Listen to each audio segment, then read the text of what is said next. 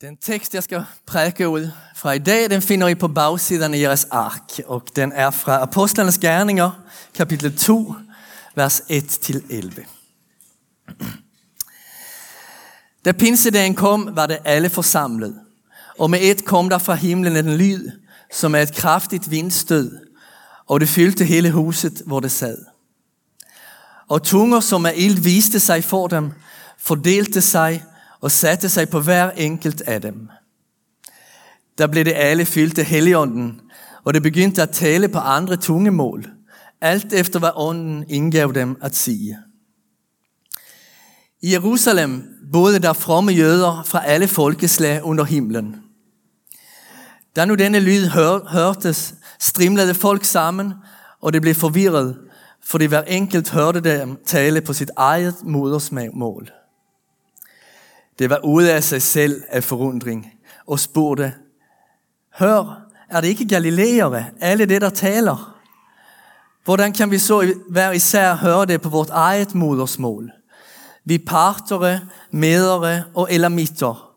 Vi der bor i Mesopotamien, Judea, Kappadokien, Pontus og provinsen Asien, Frygien og Pamfylien, Egypten og Kyrene i Libyen – vi tilflyttede romere, jøder og proselytter, kretere og arabere.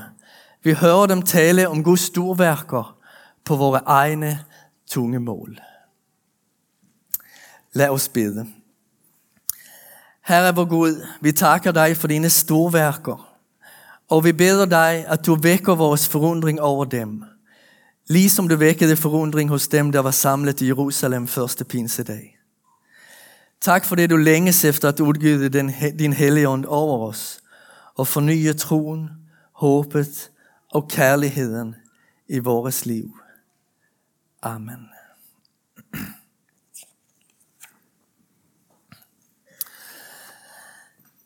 Det har vært helt, tre helt avgjørende dager i mitt liv som kristen, fortalte en mann som jeg samtalte med etter et foredrag, vi hadde lyttet til. Den første er min dåpsdag. Den anden er min konfirmationsdag. Og den tredje dag er søndagen efter min konfirmationsdag. Nå, svarte jeg. Altså de to første hadde jeg nok kunnet gjette. Men hva, hva, var egentlig så specielt med søndagen efter din konfirmationsdag?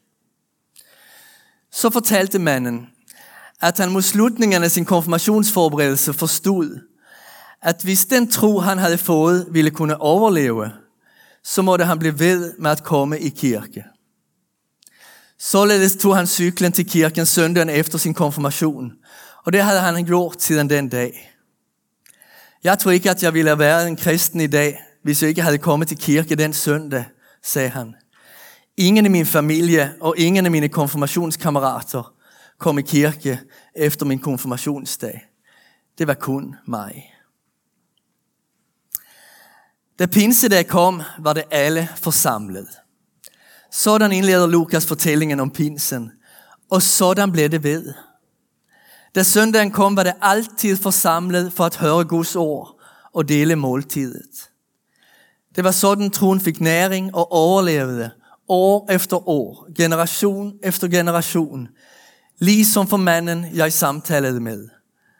Og sådan er det også den dag i dag.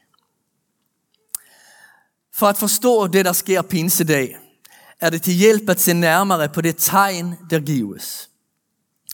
Pinsen feires til minne av den gang Gud gav folket loven på bjerget Sinai. Vi leser i anden Mosebok 19, at da den dag kom lyn og torden.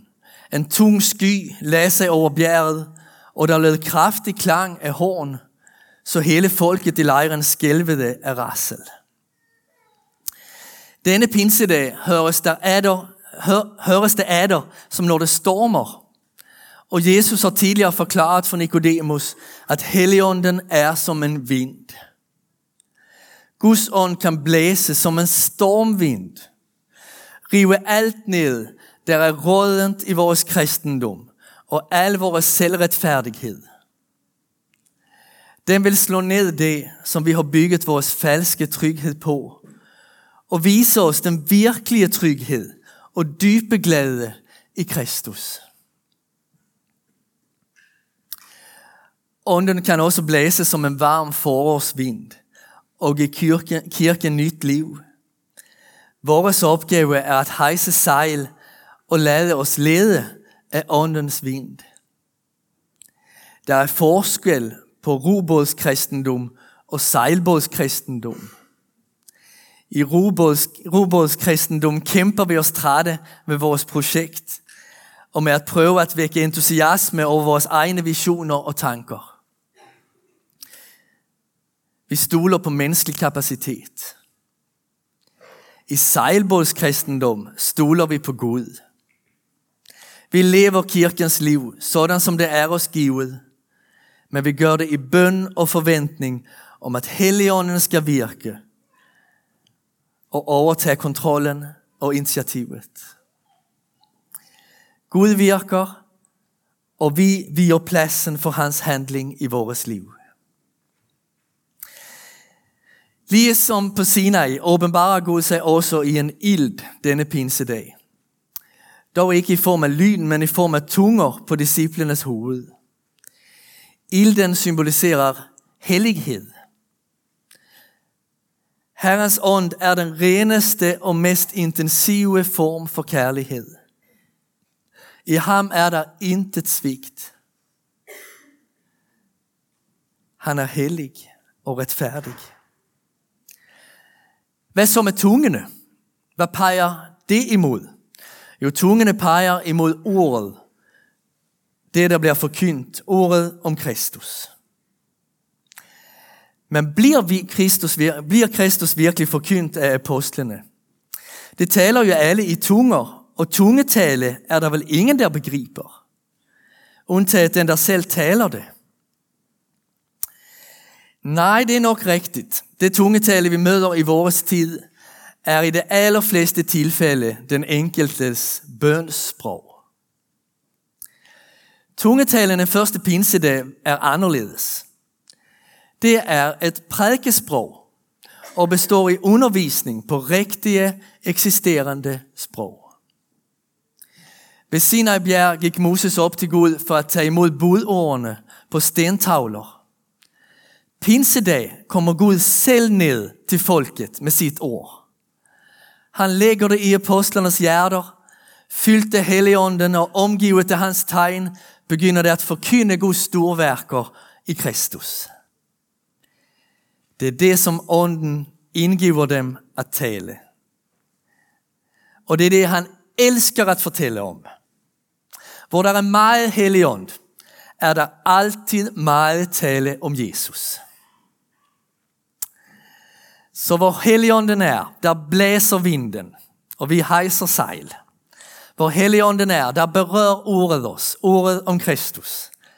Og hvor Helligånden er, der vokser helligheden og troen. Hva betyder det, at Helligånden utgytes på pinsedag?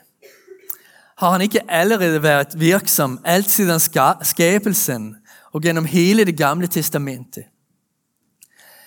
Jo, det har han helt sikkert.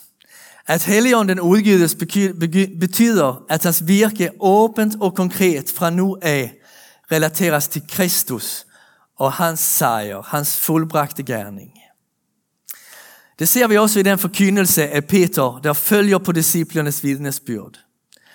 Han forkynner evangeliet om Kristus og avslutter med årene den Jesus, som vi har korsfestet, har Gud gjort til både Herre og til Kristus. Frukten av forkynnelsen om Kristus er at mennesker kommer til tro. De forstår at det som Peter forkynner er sandt. Bag den innsikt ligger Helligånden. Troen er Helligåndens overbevisning ved året om Kristus. Troen er Helligåndens overbevisning ved året om Kristus. Og det er en overbevisning i menneskers hjerte. Det er Helligånden, som gjør Guds ord levende for et menneske. For meg er det sånn en trøst at tenke på det. Jeg synes ikke alltid at det er så lett å tro. Der er perioder, hvor jeg kjemper mye med tvivl og mismod. I de perioder behøver jeg å minne meg om, at den tro jeg tross alt har, er Helligåndens virke. Uden hans gjerning i mitt hjerte ville jeg overhovedet ikke ha en tro. Jeg ville ikke engang ha en tro, der kunne tvivle. Det er Helligånden, der skaper tro. Og det må vi minne oss om. Og det har han gjort i vores liv. Når det går riktig godt, så kommer vi gjennom vår tvivl og inn i en dypere tillid til Kristus. Peter lover det forsamlede første pinsede at hvis det omvender seg og lærer seg døpe, skal det få Helligånden som gave. Med Helligånden som gave begynner en relation, et fellesskap, et fortrolig vennskap med Kristus. Det er baggrunden til den konfirmasjon vi holder i dag. Konfirmandernes tro er vokset frem gjennom bønn, fellesskap og gjennom den undervisning, som de har fått i deres hjem, i børnegrupper, i konfirmandforberedelsen og i andre sammenheng. Troen grunnfestes og styrkes gjennom konfirmandkursus i sommer, leir, gudstjenester, teengrupper og efterhånden gjennom egen bibellesning og bønn. I dag får det lov at bekende sin tro på den treenige Gud foran hele menigheten og bekrefte lige nettopp den dåp der gav dem Helligånden som gave. Vi håper riktig mye for vores konfirmander, men også for oss alle, hver især, at vi får lov til å ta imod Helligåndens rigdom i vores liv. Må vores glæde og forundring over Guds og til jeg konfirmander vil jeg si til lykke med deg. Jeg er en velsignet deg og en velsignet dag.